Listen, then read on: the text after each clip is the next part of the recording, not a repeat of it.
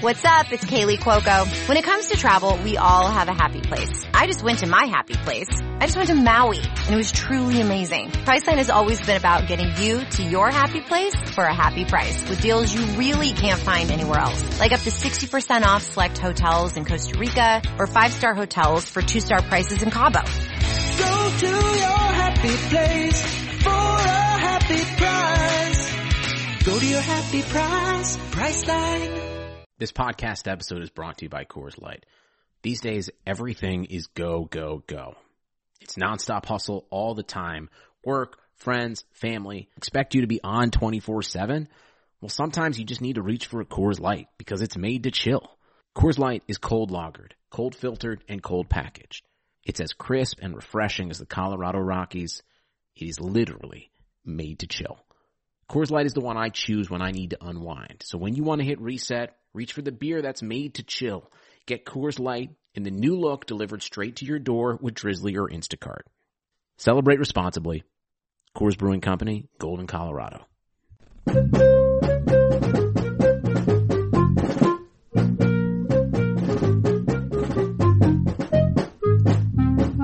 Welcome back to the Final Four is not on the schedule. He is Rod. I am Cameron. And March Madness has officially begun. The tournament brackets are out.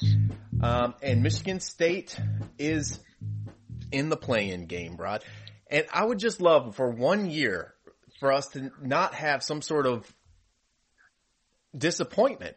It seems like every year Seth Davis is up there at the end of the show asking about Michigan State and what happened there. I I mean, it really, it seems like Yeah, almost every year. I, I hear you, but you know, here's I had that initial reaction too. I think most people did. The, the consensus was from from most of the bracket talk that I saw that MSU was probably not in the first four conversation, but in retrospect, I think you can see pretty clearly um, the Michigan State Maryland game was in essence for a bye. Maryland got a 10 seed. Um, and, and I think their resumes and, and where they were sitting in this thing was so similar that essentially that plus the fact that we, we had a couple of, um, conference tournament upsets, like big conference tournament upsets, you know, high maidens. Um, I think that's what did it. All that said, if you have confidence that Michigan State can beat UCLA, and I, I see no reason to think that they can't, that's not a gimme. No game is a gimme for this team, but you know, that's not a game. You're like, oh my God, what did they do to us? you know, UCLA's coming in, by the way, having lost their last four in a row. Yeah. So yeah. either you either you think that they're overdue for a win or they're on the skids. Um, so they've closed kind of the opposite way that Michigan State did. But think about this as as I look at it. Um, the, the two 11 seeds, if you conclude that Michigan State was an 11, which was not outrageous, I think everybody sort of figured after the Maryland loss, and I believe we talked about it, a 10 or an 11 was where they were going to land. Yeah. So you've got Wichita State and Drake in an old time Missouri Valley Conference matchup. Wichita State left that league a few years ago. Um, they're in the other playing game. But then you look at the two 11 seeds that got buys that don't have to play first four. Syracuse. You've got Utah State and you got Syracuse. Most of the brackets that I saw had both of those teams out. Yeah. So it was, and, and if I mean- you want to talk about a fan base that's got to be feeling salty, I posted this on the Spartan Mag board. I haven't looked yet. I haven't had the time, but I'm going to. Uh, the chair of the committee this year is Mitch Barnhart, the athletic director at Kentucky. If you're a Louisville fan and you got left out in favor of those two teams, Yeah. uh, and others, and and the guy running the committee is Kentucky's guy. Wow, I can only imagine the conspiracy theories floating around. I there. mean, Jesus, Syracuse was one in seven against Quad One. well, and, and that's the thing. I think at first blush you look at it and say that's a joke. That either of those teams were were seeded ahead of a Michigan State team that has wins over two num half of the number one seeds and then a number two seed. So they've got wins over three of the top eight teams in the country. Mm-hmm. Maybe better than that because I'm not sure where Ohio State was on the two line. So it might have been three of the top five. Um, for all I, I guess, well, I guess let's see. Where was Ohio State at two? They were, They were two. in the South. That would have been Baylor. the second. So hard to say. I mean, I haven't. I know they'll publish it. I haven't seen it. I mean, Baylor. Baylor could easily be the fourth number one seed. So Ohio State might be the fifth team. You can you can absolutely look at it that way and say, "Hey, Michigan State got screwed." But you know what? I'm looking down the line. Let's say that you win the play-in game. Your number six opponent is BYU. That's the sixth seed that Michigan State would play if they beat UCLA. Matt I Haarms. a ton of BYU. yeah, I haven't. You're right. I haven't seen a ton of BYU this year, but I did watch the entirety of the WCC championship game where they really pushed Gonzaga for about 30 minutes. Yeah. Just Gonzaga just overwhelmed them in the end. Not a bad team, but they're loose. Let's put it that way. They're really, really loose. That was my impression. But by that I mean they take a lot of crazy shots. They they make a lot of head scratching decisions with the ball. They didn't look great defensively to me, despite the presence of Haarms. As you mentioned, the Purdue transfer. I'm sure Michigan State fans would love to see him again. um, not really. Uh, but look at those other two teams. Utah State has got to match up with Texas Tech. hmm Texas Tech is 17 and 10, but that's in a very, very tough Big 12, the second best league in the country, Yeah. I think by most accounts. Uh, and, and Texas Tech had been a team that was floating around the edges of the top 10 for much of the year. And we know from the last time there was a tournament, um, what a Chris Beard team can be like to play against. Yeah. I mean, it's like it can be like pulling teeth to get anything good offensively, and and that was with Cassius Winston at the point. Yeah. With Michigan State's issues at the point, uh, that would not be a matchup I'd be celebrating. Then I look at Syracuse as an eleven. They're going to play San Diego State. San Diego State again, very very tough defensive team. I mean, I want to look at the at the KenPom rankings here to verify that. They're number 20 in KenPom overall, number 11 nationally on defense. Wow. Yeah. So I, I look at BYU's profile on the other hand, the 28 and 26, but it's West Coast Conference. Mhm. you know, um, I, I think that I would, I think on balance that, yeah, the hard part is you got to win that game. You got to beat UCLA to even get to it. So yeah, you would say, well, I'd rather just be through, right? yeah. But if you can win that game, you've got an easier matchup against a six. And and let me just take a quick look because I didn't commit this to memory. Yeah, and here's the other thing: in the other play-in game, Wichita State and Drake, the winner of that gets USC. Mhm. If you give me a choice between UCLA and USC, I'm taking UCLA every day of the week. Yeah. USC, I don't know if you've seen them or if many of our, you know, They got, whenever like- you get to these, Two, like a 6'10 and a 7 footer, both Mobley. well, Mobley's going to be a top five pick and maybe even like top two. Yeah. Um, but yeah, I mean, USC's no joke. Now they're, they've got some youth and they're occasionally prone to making mistakes, but man, in terms of horsepower, they're the, they're the best of the six seeds in my opinion. So I really do think, yes, it's a drag. They, and I'm not trying to spin this. It's what I honestly think. Mhm. Yes, it's a drag. They got, they've got to tilt off in the play-in game, but if you win that, you've got the better draw you wanted. And then just for, for giggles, let's take it a step further. If Michigan State were to win that game, you would expect that you would be seeing Texas as the number three seed. Mhm. The other number three seeds besides Texas, Kansas, Arkansas, and West Virginia. Um, those are all flawed teams. When you start getting to that level, th- there's going to be some flaws. They're all good teams, certainly, but they're all teams that have some flaws. But Shaka Smart, I'll take Shaka Smart. Although I- I- they I do got Luke Yaklich, the, the Michigan defensive coordinator who went to Right. Texas. So you you at least have an idea of Mhm. what it's going to look like. Yeah. But I mean, come on. And, and at that point, you know, you're playing with house money. But Shaka Smart, hell yeah, let's go. I mean, you know, Yeah, so in there- uh, terms of in terms of the draw, I'm not unhappy. In terms of having to be in the playing game, yeah, I think the committee screwed MSU a little bit. But then on the other hand, as we've been talking about, when you go out and you get your ass kicked, the way Michigan State did on several occasions this year, do you really have that much room to complain? Right. Yeah.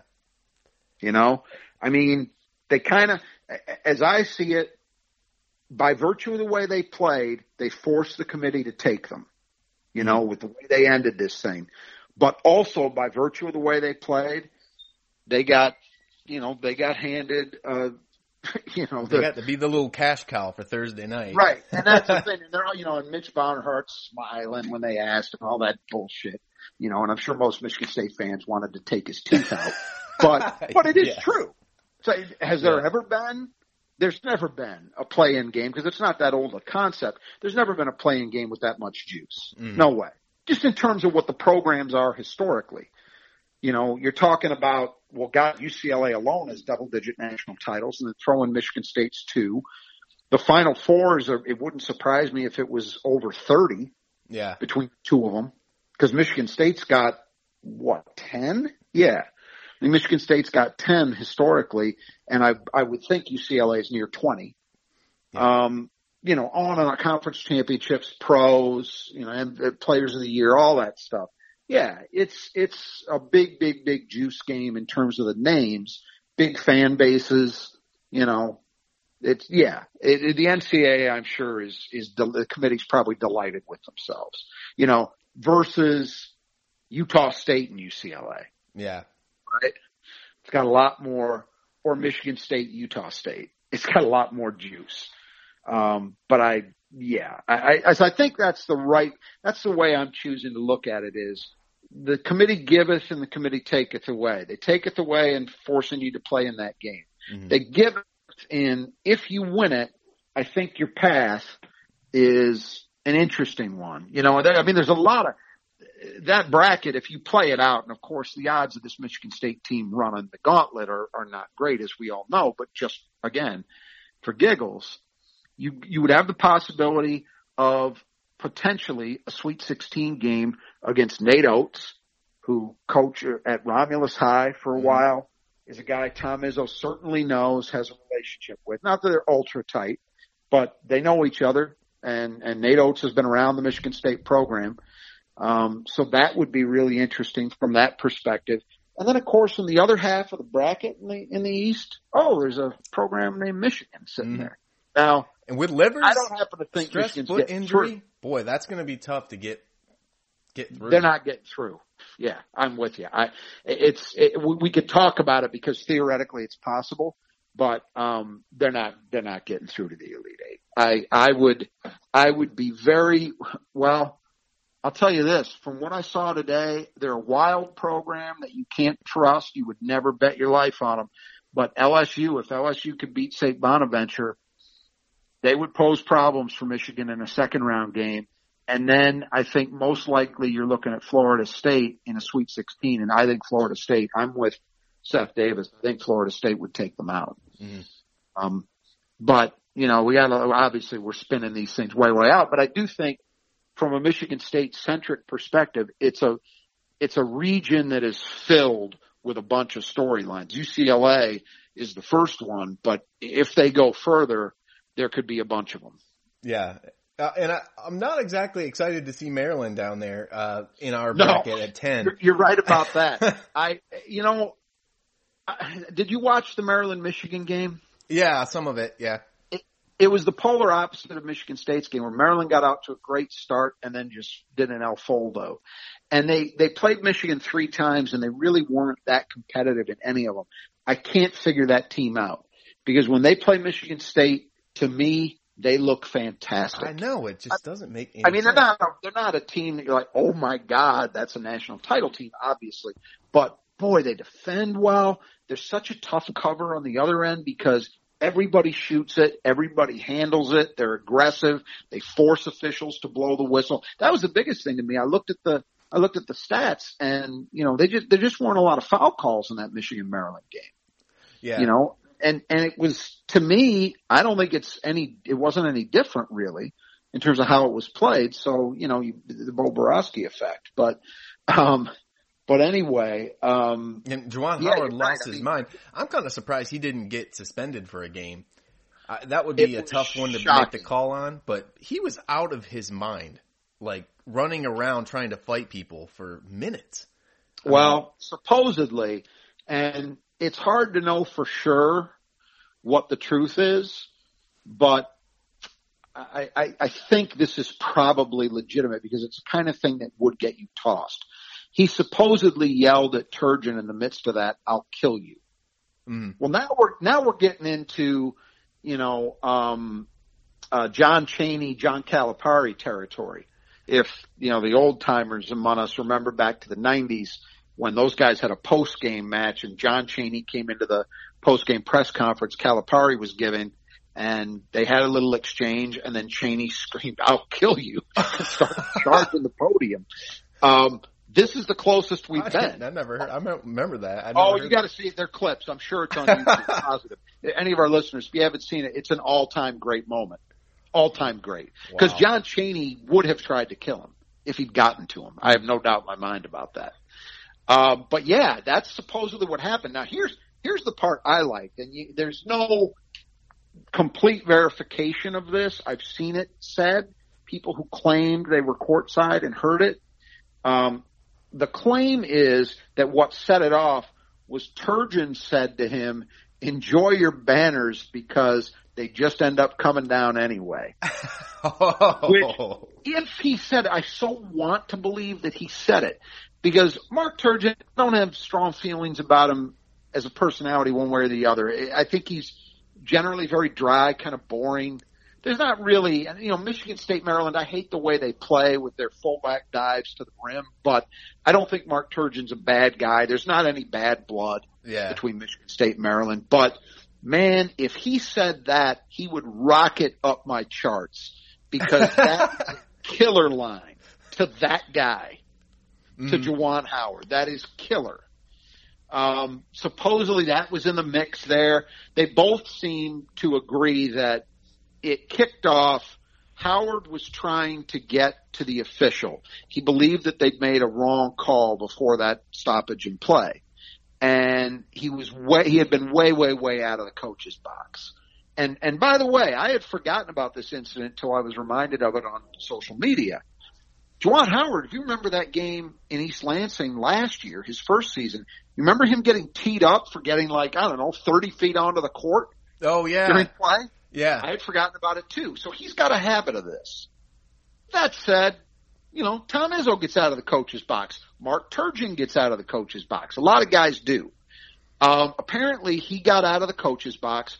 Turgeon said something to the official. Howard heard it and then said, is this what we're going to do to Turgeon? And then it kind of, Turgeon said, and again, they both agree on this much. One, in one form or another, Turgeon apparently said to him, don't talk to me Mhm. to Howard. And then it just went off. Now, again, I'd love to believe the banner line happened. I don't know that it did. Um, the I'll kill you probably I find a little easier to believe because it, he must have said something to get run. You know, I, I don't think that's, I don't think that just would have happened. But obviously they had an assistant coach, Jay Smith, their assistant coach was getting in the way and holding Howard back, or at least that's how it was supposed to look. um, I'm not sure I believe Jay Smith could really hold Juwan Howard back, but, Right. um, but nevertheless, that's how it looked. Uh, but yeah, it was wild. And then, you know, it, maybe it started an epidemic because I, I don't know how many of our listeners saw the SEC championship game today. That was unbelievable. First of all, it was a great game. Alabama and LSU. Mhm. Really competitive, high energy, guys making plays, both, both ends of the court. Um, went down to the wire. LSU had a chance to win it. They missed. Uh, they missed a long jumper and then they really missed like a point blank putback attempt that went in and out and Alabama won. But before the game started, the coaching staffs got into it with each other at half court and then eventually the teams got into it. I'm not sure. I haven't read deeply enough to see what it was like, or what what the reason was. Rather, I've seen the clips of the melee, so that was the starting point to that game. After Alabama held on to win, Nate Oats, who people know again, I used to coach at Romulus High, was just ecstatic, and you could very clearly see if you lip read at all his words after like the third arm pump make this motion, this sweeping motion, and he said clearly to LSU, and I assume to their staff, get the fuck out of here. so all of a sudden, we've got coach, we got really, really bad blood in situations that aren't, you know, there's no Michigan Maryland rivalry. There might be an LSU Alabama one, kind of, but in the SEC, it's Kentucky and, and the world, so it doesn't really matter. Yeah. Um, all you know, it's not like it's Michigan, Michigan State, or Duke, Carolina, where you expect heightened, you know, tension, heightened emotions, all that stuff. But man, I am so glad to see it. This sports in general needs more hate. In my right? I do like it. I do like the fire. You know, it, it it seems like it's been lacking for about four or five years, maybe I- longer. I think long. I think longer than that. You'll see it more often in college. Certainly, the pros, it, it, the NBA especially. I, I do. I do really, and I'm not one of these people to say, well, the old days were better. I mean, look, athletes are the best they've ever been. I think the brand of basketball, in terms of pure talent played in the NBA right now, is the best it's ever been. I'm not going to deny any of that stuff. That said, I know what I know, and it was more entertaining and more fun in the 80s when you knew, you weren't guessing, you knew teams hated each other. Yeah. Pistons and the Celtics hated each other. yeah. The Bulls and the Pistons hated each other. I mean, those were real deal rivalries where guys weren't just putting, you know, well, we don't like each other for 40 minutes when we're between the lines, but then we're buddies afterward. You know, there's a handful of guys. Draymond Green, obviously, is one of the few guys who I think can kind of bring that kind of energy Uh-huh. to modern sport, but it is, it is lacking. And I'm not ashamed to admit, and when you have that, it adds extra juice. And anybody who follows sports closely knows this. Why do you feel a little more fired up when you're playing a rivalry game? Well, it's because you don't like those guys, Yeah. you know? And so bringing more of that to the table, I'm all for it. So as much as I think Juwan Howard clearly needed to be kicked out and it would have been justifiable, I think, to suspend him. It didn't end up mattering, Mm. But um, would have been justifiable to suspend him for a game. I don't think anybody could have really complained about that. Um, I'm happy for it because you know what I'm going to be paying attention to for sure. And it wouldn't be a lock that I would watch that game next year necessarily, but now it is the first Maryland Michigan game. Yeah. You better believe that. I mean, I, that is going to be must see TV. Mhm. Um, so, you know, that, yeah, it's, it's interesting, but I, you know, while we're on that subject, I think we should maybe, uh, talk a little bit about the Big Ten. Um, as I look at this thing, so they've got teams in every region. In the West, Iowa's the number two. That's Gonzaga's region. Um, yeah. they look like they got a a tough road to get to the I, you know, final four I- at least. Yeah, sure. I, I like Gonzaga's path. We'll start with them because, um, you know, the the one that would make you feel a little bit shaky in a normal year might be Virginia sitting in a number four, but this is this is not a normal Virginia team. We're, we're used to Virginia, even when they don't have that that national championship level horsepower. That at the very least, they're really really difficult to play against Uh-huh. typically. You know, I mean that's kind of the standard under under Tony Bennett. Um, this year's team is number 33 in adjusted defense. That's not, you know, that's not horrible. That's still top 40. It's still pretty good. But, you know, last year before COVID hit, they were number one. Yeah. The year they won the national title, they were number five. Then they were number one the year before that. They were number two the year before that. The year before that, they were number seven. Going back to 15, they were number two. 14, they were number four. 13, so two, you got to go back to 2013 to find the last Virginia team that was outside of the top 10 on defense. They were 25 that year. So I think it means something. Mm-hmm. Yeah. I, I really do. And, and I think that's very, very helpful for Gonzaga because that's the team. I mean, obviously there are others, you know, Creighton's had a nice year, but they, they seem to be in a little bit of turmoil. Uh, I can't see Gonzaga losing to the winner of Missouri game. I, Mm-hmm. I just don't see that. Um, maybe one team to watch for as kind of a, you know, while we're talking about Virginia, that's assuming that Virginia gets through and they've got to play Ohio. I like Ohio. If, if, uh, some of our listeners, I'll bet, remember this way back in November or December, uh, Michigan played Ohio. Oh, and Ohio right. Yeah. has, Ohio has a point guard, Jason Preston, who's really impressive and he had a great year in the MAC. Um, that's a team that I could see taking Virginia out. They're not going to take Gonzaga out, but I could see them in the upset there. On the bottom half of that bracket, I'm with you. I think Iowa's got a, a tougher road to hoe, and as our listeners know, I have very little faith in Iowa at this time of the year because I just don't, I don't see how they can guard anybody well enough to win. I mentioned it earlier. USC is a six. They'd worry me. Yeah. Um, Kansas. I don't love, I don't love Kansas this year, but it's Kansas. Yeah. So, you know, if, if you have Iowa facing off against Kansas, who you taking? Even though Iowa's seated one line higher, I'm I mean, taking either, Kansas. either either it's USC or Kansas, prob most likely. Either one Yeah. of those is going to be tough. But even, you know, even honestly, in a second round game, Iowa gets either Oregon or VCU. Oregon is not a great team, but they've got some guys. Uh, They've got some, they got a couple guys our listeners are probably pretty familiar with. Their best player, arguably, is Eugene Omoruyi, who was formerly of Rutgers. Really good player. And, and kind of a mid-sized guy, six eight, but strong. Um, I don't think Iowa's going to have an easy time with him if they face him. mhm. Uh, and then they of course have Jalen Terry as a backup point guard who hasn't played a ton, ton of minutes, but he's been pretty damned efficient. Last time I saw his three point percentage was near 40%.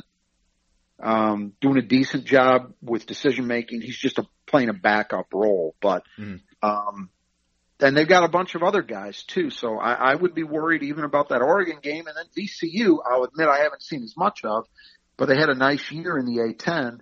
Um, and that's a program that's used to playing in the tournament. So no, I'm, I'm with you. I don't think it's easy for Iowa. Yeah. So if you look at the South, you got uh, Wisconsin as the nine seed, the eight nine, uh, just below Baylor. That's tough. And they And they play face North Carolina. Carolina. Yeah, and this is not a vintage Carolina team. Let's not. There's a reason that's an eight-nine game. hmm Um, but I will say this: Carolina, the one thing they have, they got a lot of size, a lot of size, and some of those younger big men I've noticed have had some better games here down the stretch. They've got some experienced big men too. Garrett Brooks, it seems like he's been there 40 years. um, but they've got some young guys. Kessler, um, Bacot, I think the kid's name is. He was a hi- really highly regarded big man last year, and he's back for sophomore season. They got a lot of guys. Mhm. Um, Wisconsin just has not played well. I mean, let's be honest. They, to me, um, Michigan State, pro- relative to preseason expectations, would be the biggest disappointment in the conference. I wouldn't argue with that. But Wisconsin is a very tight second because that was a. T- I picked them to win the league.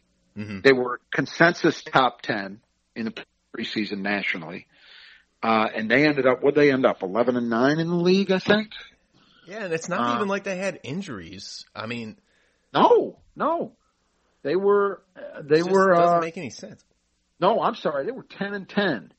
They were 10 and 10 in the league and then 1 and 1 in the Big Ten tournament. So 11 and 11 on the year for Wisconsin. And that, that to me, from a team that had, you know, collectively, God, in their starting lineup, 25 years of experience.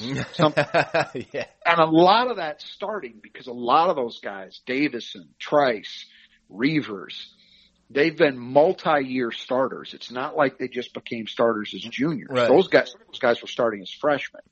Yeah. Um, for them to have the year that they've had, I I don't get it. I don't understand. I, I can look at the numbers and say, well, offensively they struggled. They were number relative to expectations. They were number 32 nationally. Uh, defense was 13, so you could say the defense was where it needed to be. The offense probably wasn't. You would But- think that offense would just be the most impressive thing with a How team as, as as experienced as that. I mean, all of their guys can shoot, all of them. So they, even their big guys, Reuvers and Potter, are you know came into the season with reputations and track records of being very good jump shooters. So all their guys can shoot. They've got um, they don't. It's not quite the Bo Ryan era, but they still don't commit a lot of mistakes.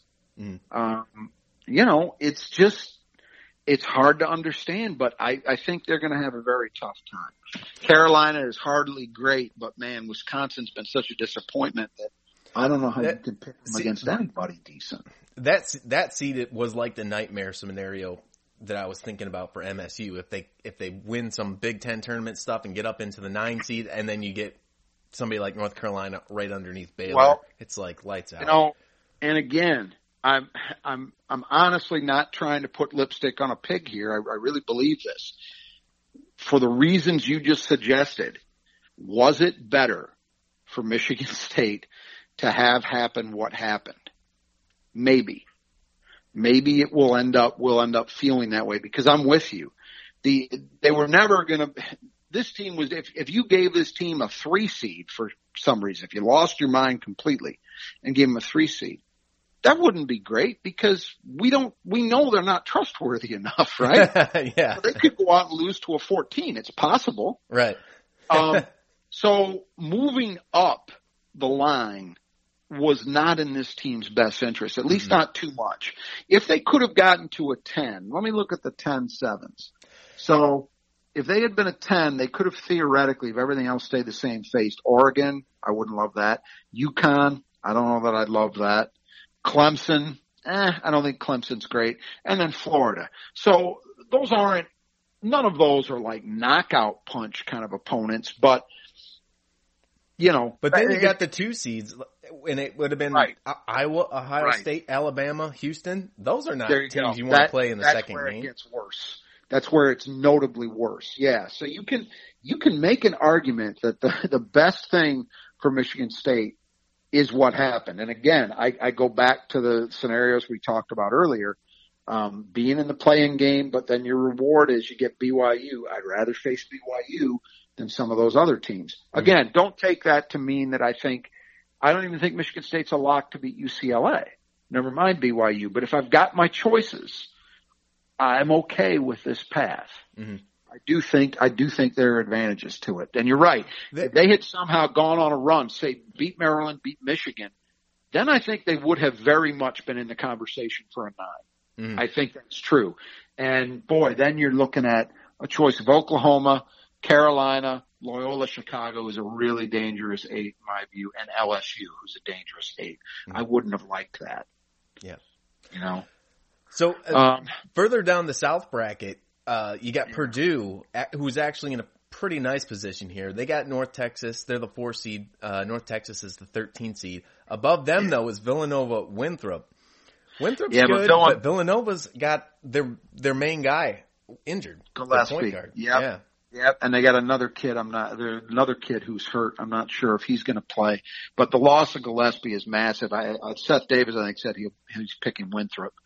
Um, that's possible, but I'm with you. I mean, Purdue, Purdue really does have a great setup to get to a Sweet 16, Yeah. and then it's over because I don't see how Purdue would beat Baylor Yeah.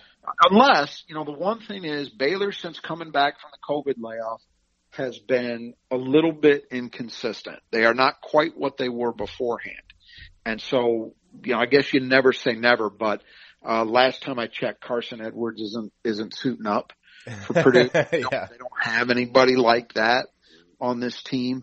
And that's probably what they would need to have for me to give them like a good puncher's chance against a Baylor. But hey, if you're Purdue with what expectations were in the preseason, the regular season they've had and a Sweet 16 would be a huge success. You Mhm. take it and run. Figure you're going to have most of those guys back next year. You know, Purdue's going to be one of the favorites in the Big Ten next Yeah. season. I would be very surprised if they're not. So you're right, though. The initial draw, not bad for them. Uh, and then you look a little bit further down that one and you get Ohio State at the two. They draw Oral Roberts above them, Florida, Virginia Tech. So they're kind of really in the same sort of position um, as Purdue, except for one more down the line. You'd have to face Baylor. Um, Yeah. I, but I it looks like their Sweet 16 chances are pretty good and maybe Elite 8 too.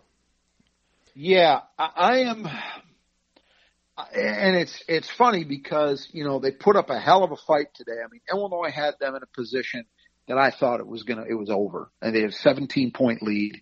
Mhm. It, it looked it looked like a steamroller was coming out, and they fought back and fought back and fought back and got it into overtime, and then they just didn't have enough in the end. So, on the one hand, you have to say, "Wow, that's really impressive," and it was. It was also good. They, you know, it was a shorthanded Michigan team, but they, they handled Michigan. They took care of business. Um, but I am, I only feel slightly better about Ohio State as a two than I do Iowa. And the only reason I feel better about them at all is that it's got Ohio State on the front of the jersey. And so I feel like they're a little bit more trustworthy somehow Mhm. than, than, uh, than Iowa is. But man, the profiles are similar. Really good offensive teams, really suspect defensive teams. I mean, if I look really quickly here at Ohio State, I mean, this is number four offense, number 79 defense. Iowa somehow is up to 50 on defense. Somehow. Um, that is, uh, you want an illustration of the problems with KenPom and any other metric system this year? That's it because you're trying to tell me I was a top 50 defense. I got a bridge in Brooklyn to sell you. But, but both of those teams, that's what you worry about. And I, you know, I felt it happen a couple of times this year down the stretch where if you want to win big games against big time opposition, I think it's really, really hard to do that if you don't have the kind of team that can just lock down in the last four minutes and get stops. yeah. You know, Yeah. I just think it's really, really hard to do that. Um, and I don't think Ohio State can do that. And, and the reason I say it's hard is it puts immense pressure on your offense to just never make a mistake. Mhm. And that's too much. For college kids, that is too much to think you are going to go out and just every possession down the stretch of a big game against a good opponent that you're just going to execute, execute, execute and, and never screw up. You know, and that's kind of what I've seen from Ohio State. I go back their recent regular season game where they lost to Michigan. I think it was in Columbus. Tight game, great. It was the game everybody was euphoric over. Oh, game for the ages. You know, we talked about this and it was, it was a fun game to watch, but it was also a little soft.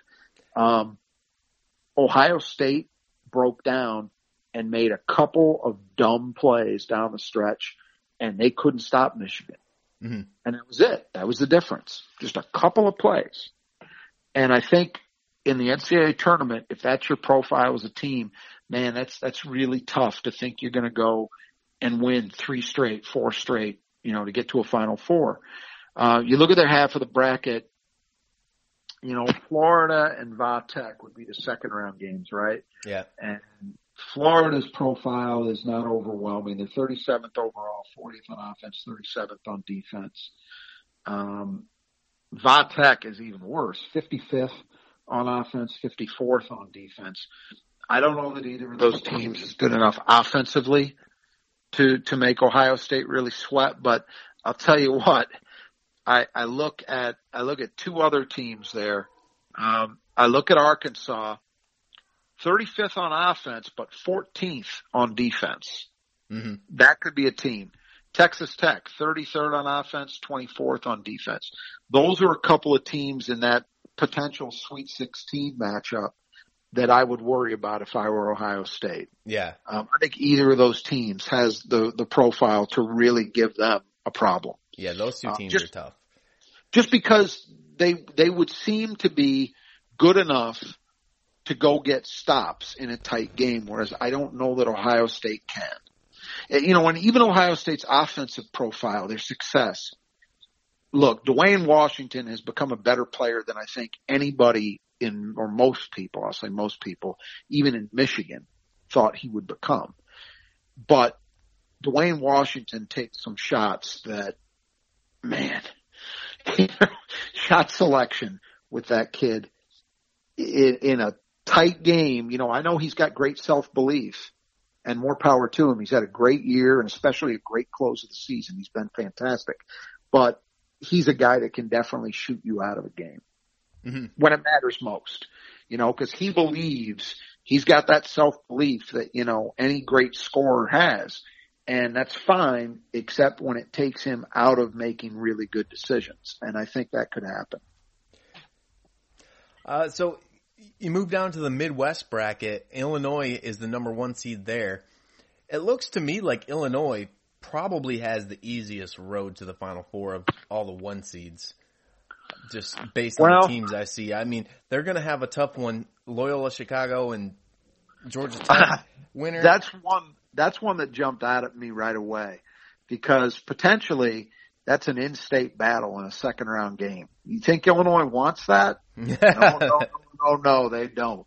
And Loyola Chicago is a legit team. By the way, one of the guys on the staff, I know I've mentioned it here before, one of their assistant coaches, Drew Valentine, Denzel's brother, native of Lansing, Lansing Sexton guy, son of former Spartan Carlton Valentine. Um, yeah, I just want to take a quick look here as we're talking about it. Doesn't Loyola also have Paxton Wojcik? Yes, they do. You're right. You're correct. Good catch. Yes. Paxton Wojcik, son of Doug Wojcik, MSU assistant coach. Mhm. Um, so I'm looking at their roster. Okay. So I see one, two, three, four, five, six, six Illinois kids on that roster. So, you know, including their best player, Cameron Krutwig. Um, that would be something as a center. That would be something I would be. I, look, I'm picking Illinois all day.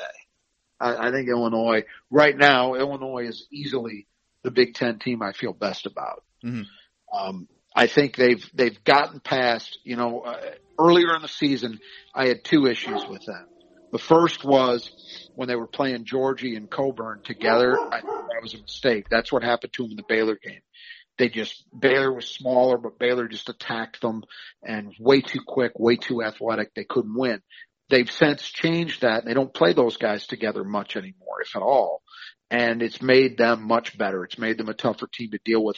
The second thing is, and today would be an example of this. I think we talked after the MSU game that we didn't love the reactions from Illinois when the going got tough in that one Yeah. Like- they looked fragile. Guys were arguing with each other. They just they didn't look like a team that that had the kind of resiliency you need to have because you are going to hit low points in this thing. It's going to happen. It always does, even to the best teams. Um, I feel since then that's I feel better about that too. Today was really where it got tested. Really, since the Michigan State loss, they've kind of had it their own way. Like they beat the hell out of Michigan, full strength Michigan. I think it was full. Yeah, that was a full strength Michigan, and without IU, they beat the hell out of Michigan. Yeah. Um, you know, and, and they just had it all going their own way. Today they didn't. Today Ohio State came off the mat twice. They were down 17. They came back, made it very tight, like a one, two point game. And then Illinois had another push fairly late in that game to get it out, back out to 10. And Ohio State closed to take them into overtime. So I do think that was telling. If I'm an Illinois fan, I'm feeling really good about having seen that. Mhm. But of all the eight seeds, Loyola Chicago is one you didn't want to see. You're probably pulling pretty hard for Georgia Tech. Not that I think Loyola or Georgia Tech, for that matter, would beat Illinois, But Loyola would come into that game with all those Illinois kids just with so much. I mean, it would be like there have been years where the NCAA did this or tried to do it to Michigan State. Mm-hmm. I remember way back um, in the championship year in '79, Michigan State. The way it used to work is you had certain teams had buys. There were 40 teams, I think, in the tournament. So Michigan State had a buy in the first round. They played the winner of University of Detroit and Lamar. U of D was legit back then. I mean, they had pros. Yeah. And that was a rivalry, Michigan State and U of D. They played each other regularly. That was a real rivalry and it was legitimate players on both sides. Everybody knew that the tournament set it up for a first round game or for a first game for Michigan State, a second round game between U of D and Michigan State. Lamar got in the way. Mm-hmm. And Lamar won it and then they came in talking a lot of trash. Their coach was Billy Tubbs who eventually ended up at Oklahoma and got to a national title game and became a pretty big deal. But at the time, he was just some loudmouth that we didn't know about. And, um, and Michigan State just slapped the shit out of his team. But anyway, um, that they were trying to set that up. And then if you remember the first, the very first run that Tom Izzo had in the tournament, they had to play Eastern Michigan in their oh, first round. Yeah, that's right the very first game. They played Eastern Michigan and then they had to play Princeton to get to the Sweet 16. Uh, and they handled Eastern a little easier than I think people thought. Uh, the conventional wisdom was that was going to be a tough game because Eastern was pretty good. I think. Was that like I think Earl they had Boykins? Earl Boykins. Yeah. They had Earl Boykins, Derrick Dial. It was that group, and Milton Barnes was their head coach. Um, that was a good team. But so what's happened to MSU, and they, the committee likes to do this stuff, so it's not a big surprise. They deny that it's got anything to do with it. Bullshit. They like to set it up. So that one would have a little more juice than a normal 1-8 game would have. Mm-hmm. But I still like Illinois. You look at the rest of that half of the bracket, you know, Tennessee's good. Uh, Rick Barnes done a nice job there. I don't think they can take Illinois out. Oregon State played their way into the tournament by winning the Pac-12 tournament. Um, they're not going anywhere. Here's an interesting one. Here's an interesting one for a Sweet 16 game. Illinois against Oklahoma State and Cade Cunningham. yeah. If you go chalk, that's how it should turn out. That would be an interesting game because you would have two of the most dynamic players in the country in Cunningham and Dosunmu going going head to head. Mm. That would be interesting. I don't think Oklahoma State's got an answer for Cockburn, unfortunately for them. But hey, yeah. that's a that's a good team. That's a good team, and that would be an interesting Sweet 16 test for Illinois. I'd still pick them, but it would be interesting. And then you look at the other half. You got Houston as the two. They're good, but you know, unfortunately, they haven't had a whole lot of luck, and their conference is not that great. I mean, that's what I was going to say. The American is a pretty good league generally. But Wichita's um, they lost their head coach. He's so they're down a little bit. Cincinnati has not been the same since Mick Cronin. Right. Uh, they they almost Memphis is they like got they got to the tournament final today, but couldn't beat Houston.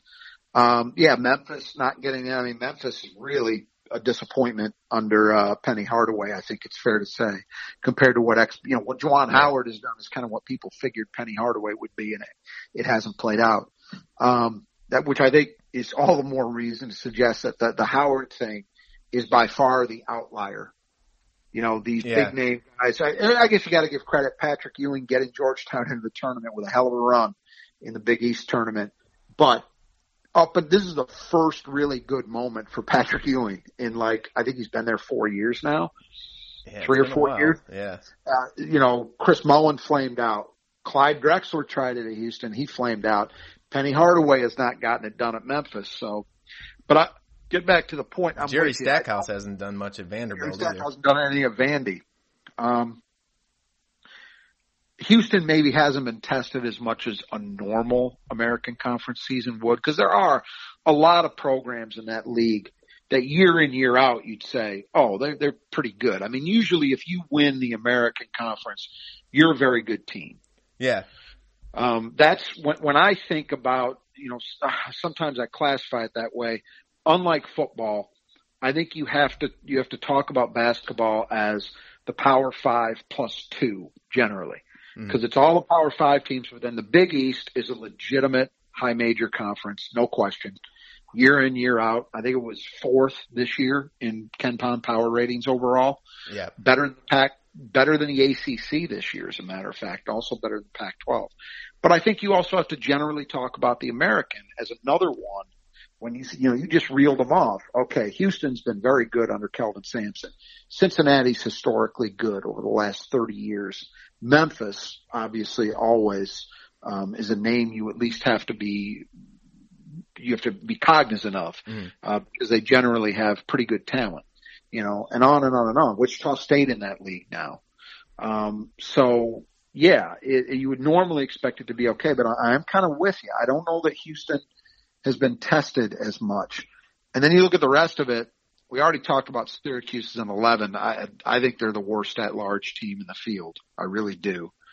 Um, to me, I would take either Wichita State and Drake or Michigan State UCLA over Syracuse. No question. So how does But- Rutgers stack up in this in this thing? They're the 10 seed playing Clemson and then into Houston. And, uh, you know, Rutgers has been kind of difficult to figure for me this year because I was really high on them. I figured that they would be fifth. I thought they were just below the top four. Well, two of those top four weren't top four, Michigan State and Wisconsin, as it came down to it. Instead, Michigan and Ohio State replaced them. But then Purdue also jumped into that conversation. Um, so Rutgers was really your sixth best team, I think, in the league. Let me think about that. So that would be Maryland. Who else am I missing?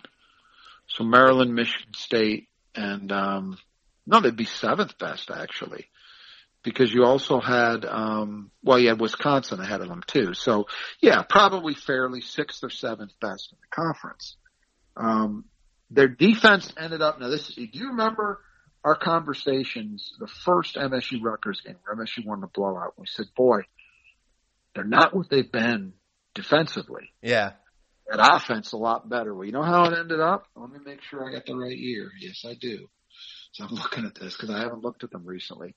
Defense up to 18th. So that's kind of Steve Oh. Pikiell stuff. Offense 75. Also, unfortunately, Steve Pikiell stuff. So kind of wound up where they where you would expect. Yeah. was, uh, a circular route to get there, but they got there. That first game is against Clemson, and you know Clemson had 20th best defense, 99th best offense. So I'm going to say in that game, it's fair to expect maybe first one to 60 wins it yeah. two pretty good defenses, two top 20 defenses, and two teams between like 75 and 100 on the, at the other end.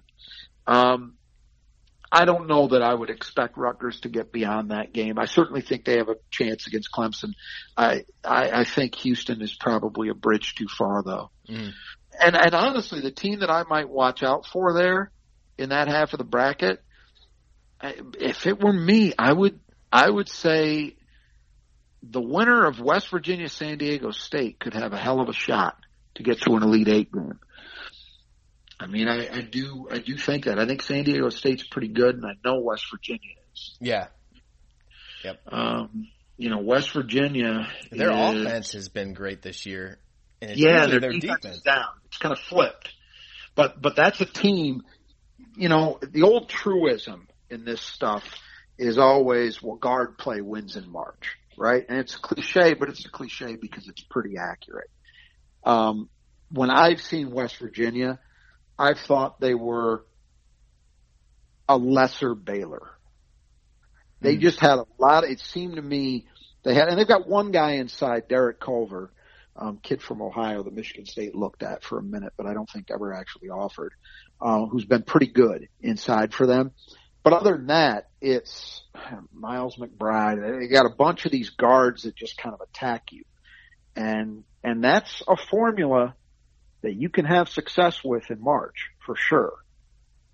Yeah. You know, I would just say San Diego State is a pretty good defensive team and they've got some athletes, so they might they might be able to hang with West Virginia. I wouldn't rule it out. Um, but uh, but yeah, that I I would probably think that either of those teams would have a great shot against Houston. hmm I just I don't you know Houston as a two seed. I understand that by any real you know any of the measures they're using, they quote unquote earned it, but I just I don't know. And if it was a Houston Illinois matchup in an Elite Eight, I'm sorry.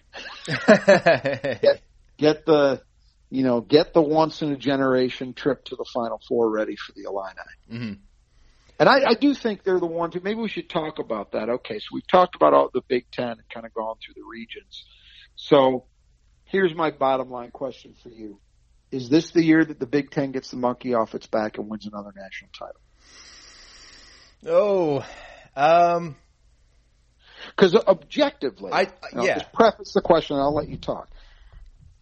Four of the top eight teams in the country by seed are Big Ten teams.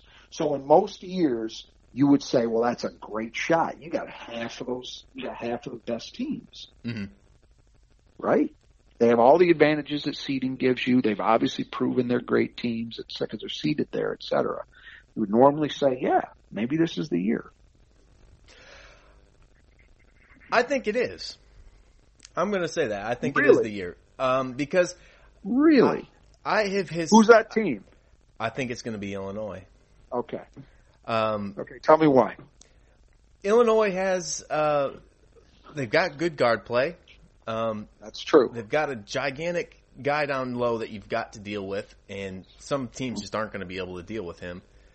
Um, and I don't trust Gonzaga to win a national championship. I know this is a different Gonzaga team than we've seen, but I, I just think there is definitely something to playing in that conference. Okay. And, and for two months you play those teams, and the best team that you see basically is BYU. I, just don't think it prepares you to, to deal with adversity. Uh, you know, when your back's against the wall against somebody, and a couple rounds later, you just don't have that confidence of, well, we can come back and win. It's like, well, you only had to do that once against BYU. I just, I don't, I don't like Gonzaga to win a national championship. Still, I could be wrong, but and I think Baylor's struggling. Um, I think they'll probably get beat by somebody. I don't trust Michigan, um, especially with the injury. No, no. Um, Illinois just looks like the best best option. It looks like they have the easiest route. Um, to me, I mean, Okay. Loyola Chicago is going to be tough, but I don't. I'm not that concerned about Oklahoma State or Tennessee. And then it's like, who knows who you're going to be playing the next one. Yeah, but I think it is a Big Ten year, and I I I wouldn't put it out of the question for like Ohio State to get to the Final Four. Maybe they do something crazy and win. Um, okay, that was my next question. Is there any other Big Ten team you think can win it? And Ohio you think State would be the only other one. puncher's chance. yeah, that'd be the only one I, I would. think. Okay.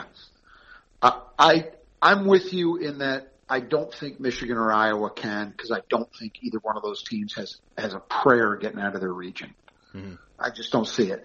Uh, even if Michigan had Livers, I would be very dubious based on what I've seen because I, I think that you and I talked about this. Um, when you look at the schedule they actually played and how the Big Ten played out, they didn't face really good opposition all that much. Yeah. I mean, anybody in the Big Ten was good, but you know what I mean. They didn't face the elite teams. They get Iowa once. They beat them, but I think they only got Iowa once, right? Yeah, Um, they only got Illinois once. They only got Illinois once, and they got They hammered lost. without Iowa. That that to me was the one where I just thought, okay, they th- th- this has this is clearly not the team that people seem to think it is. Because remember, for weeks and weeks and weeks, it was well, Michigan deserves to be in the conversation with Gonzaga and Baylor as a legitimate national title threat. And the record and the fact that they were leading the Big Ten, which was clearly the best league, seemed to support that. But I don't think people took a deep enough look into how things were playing out and and who they were actually having to play. Right. You know? And okay, are they really proving this the way that maybe some other teams are, or the way you think they are? And and I I do think as we got to the end of things, you know, taking that loss to Illinois, then Michigan State beating them in the season finale.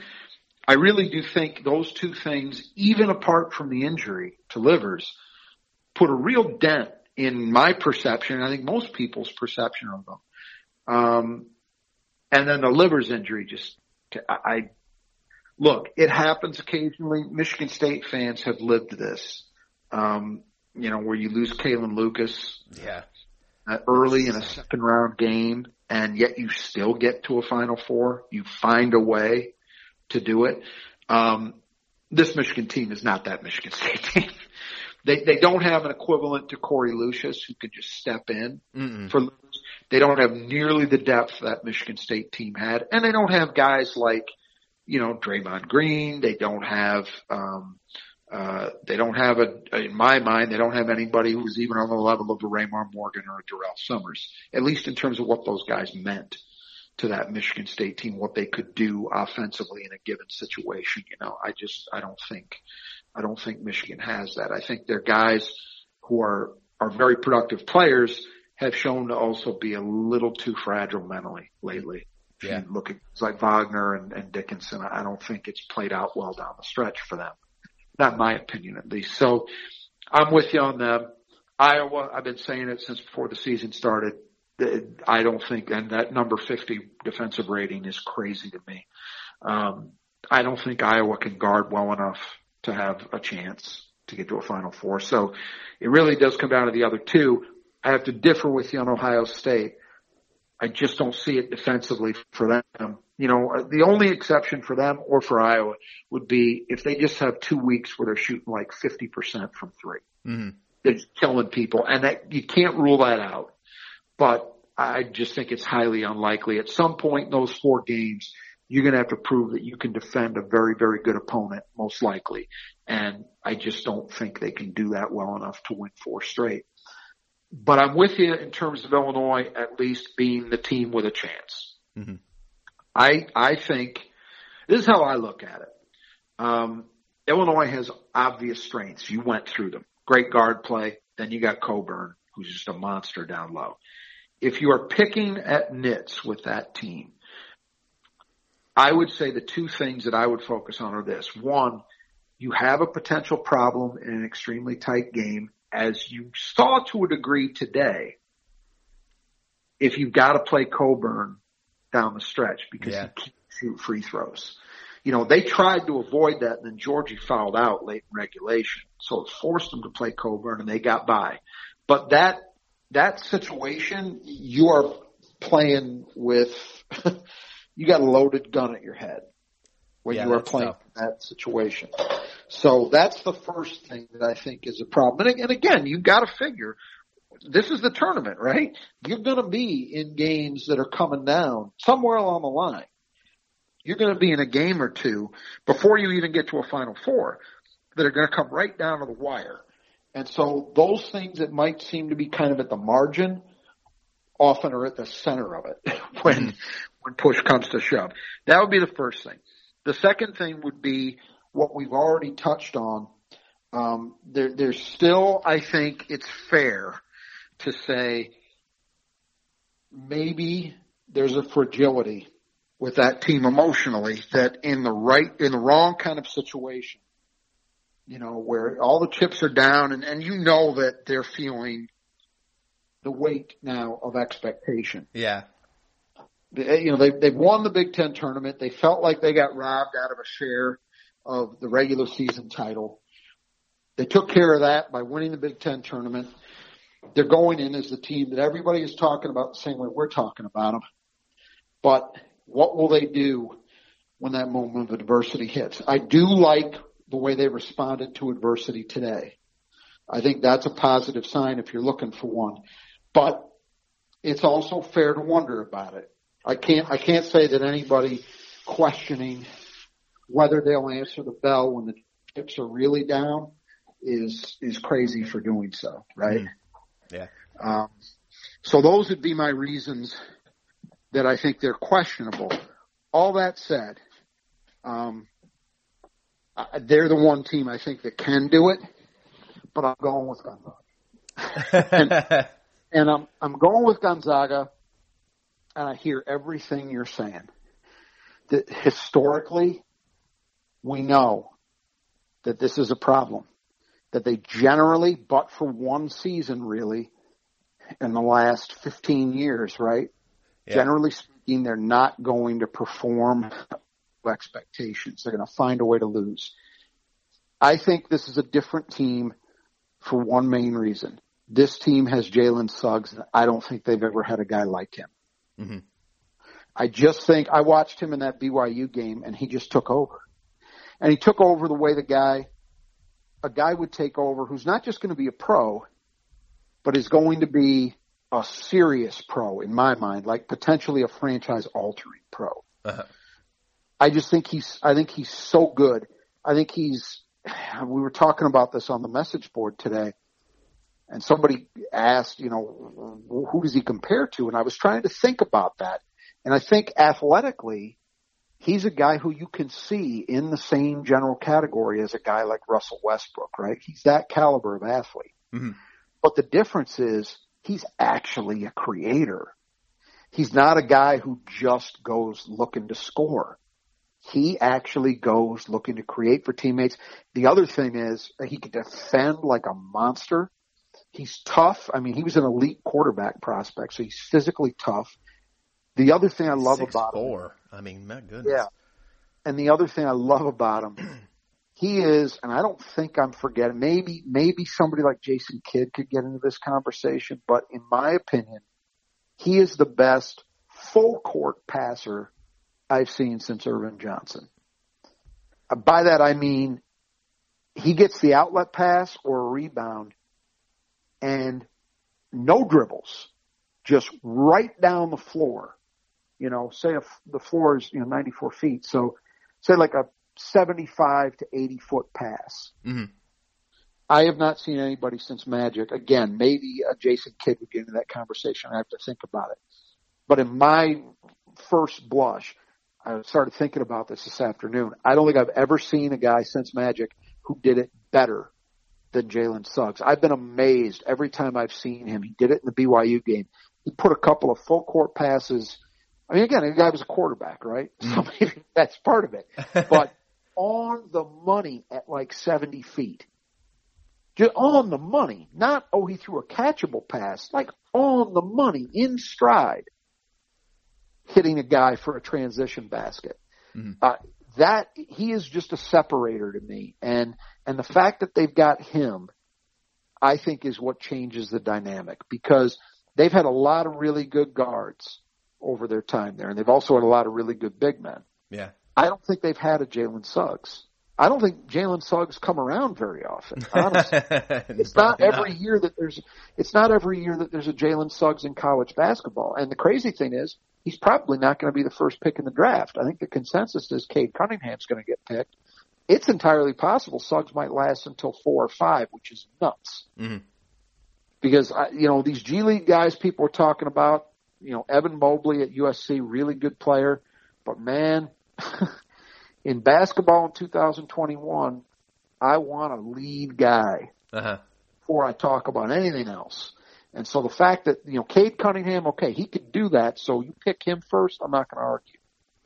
I think Suggs is going to be better, but I can see the argument. Mhm. But those other guys, I don't get it because this is an elite point guard, an elite decision maker, a guy who's going to lead your franchise.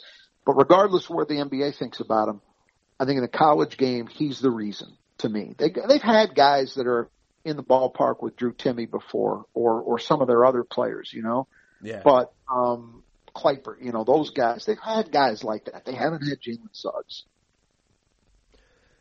So that's Yeah. why I'm going with Gonzaga. But I hear you. You're not the only person who's, and the fact that they're also undefeated and they're dealing with that burden, yeah. you know, Yeah.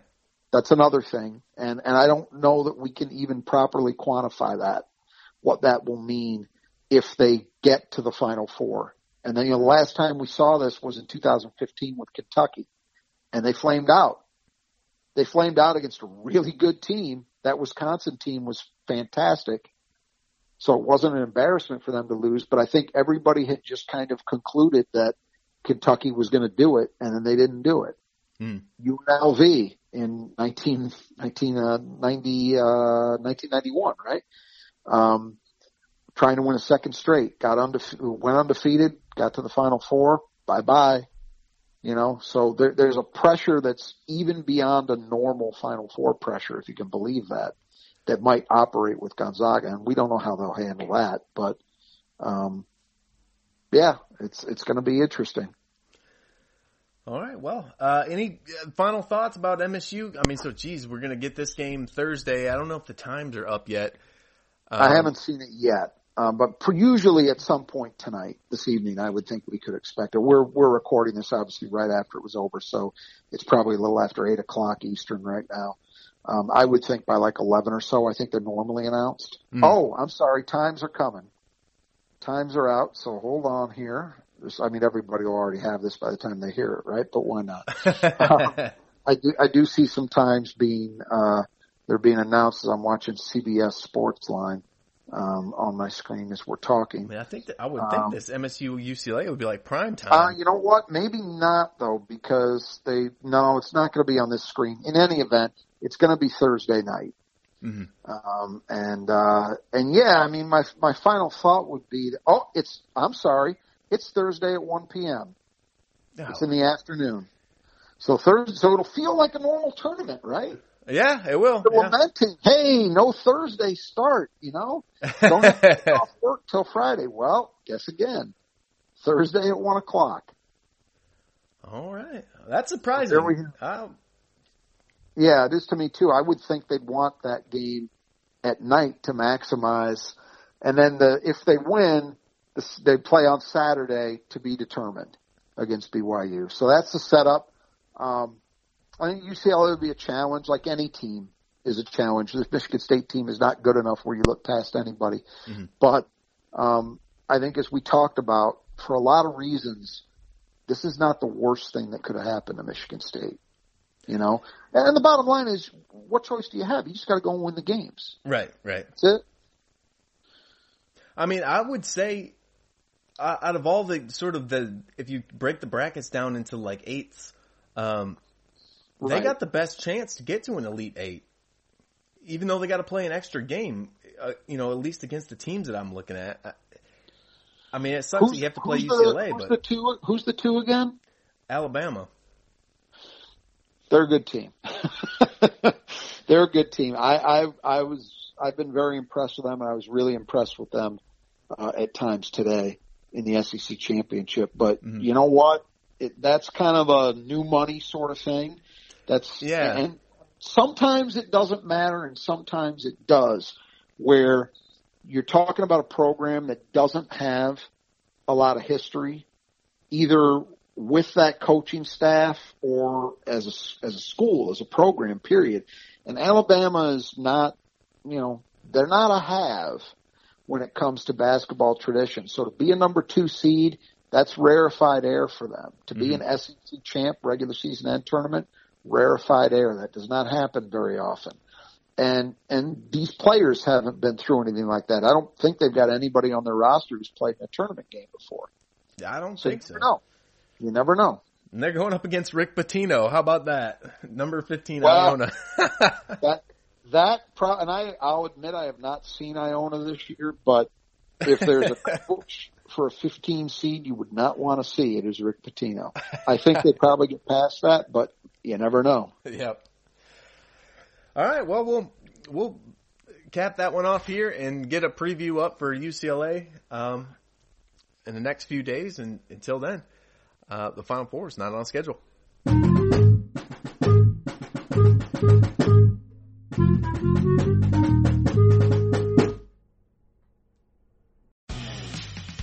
For the ones who work hard to ensure their crew can always go the extra mile, and the ones who get in early so everyone can go home on time, there's Grainger, offering professional grade supplies backed by product experts so you can quickly and easily find what you need. Plus, you can count on access to a committed team ready to go the extra mile for you. Call, clickgrainger.com, or just stop by. Grainger, for the ones who get it done.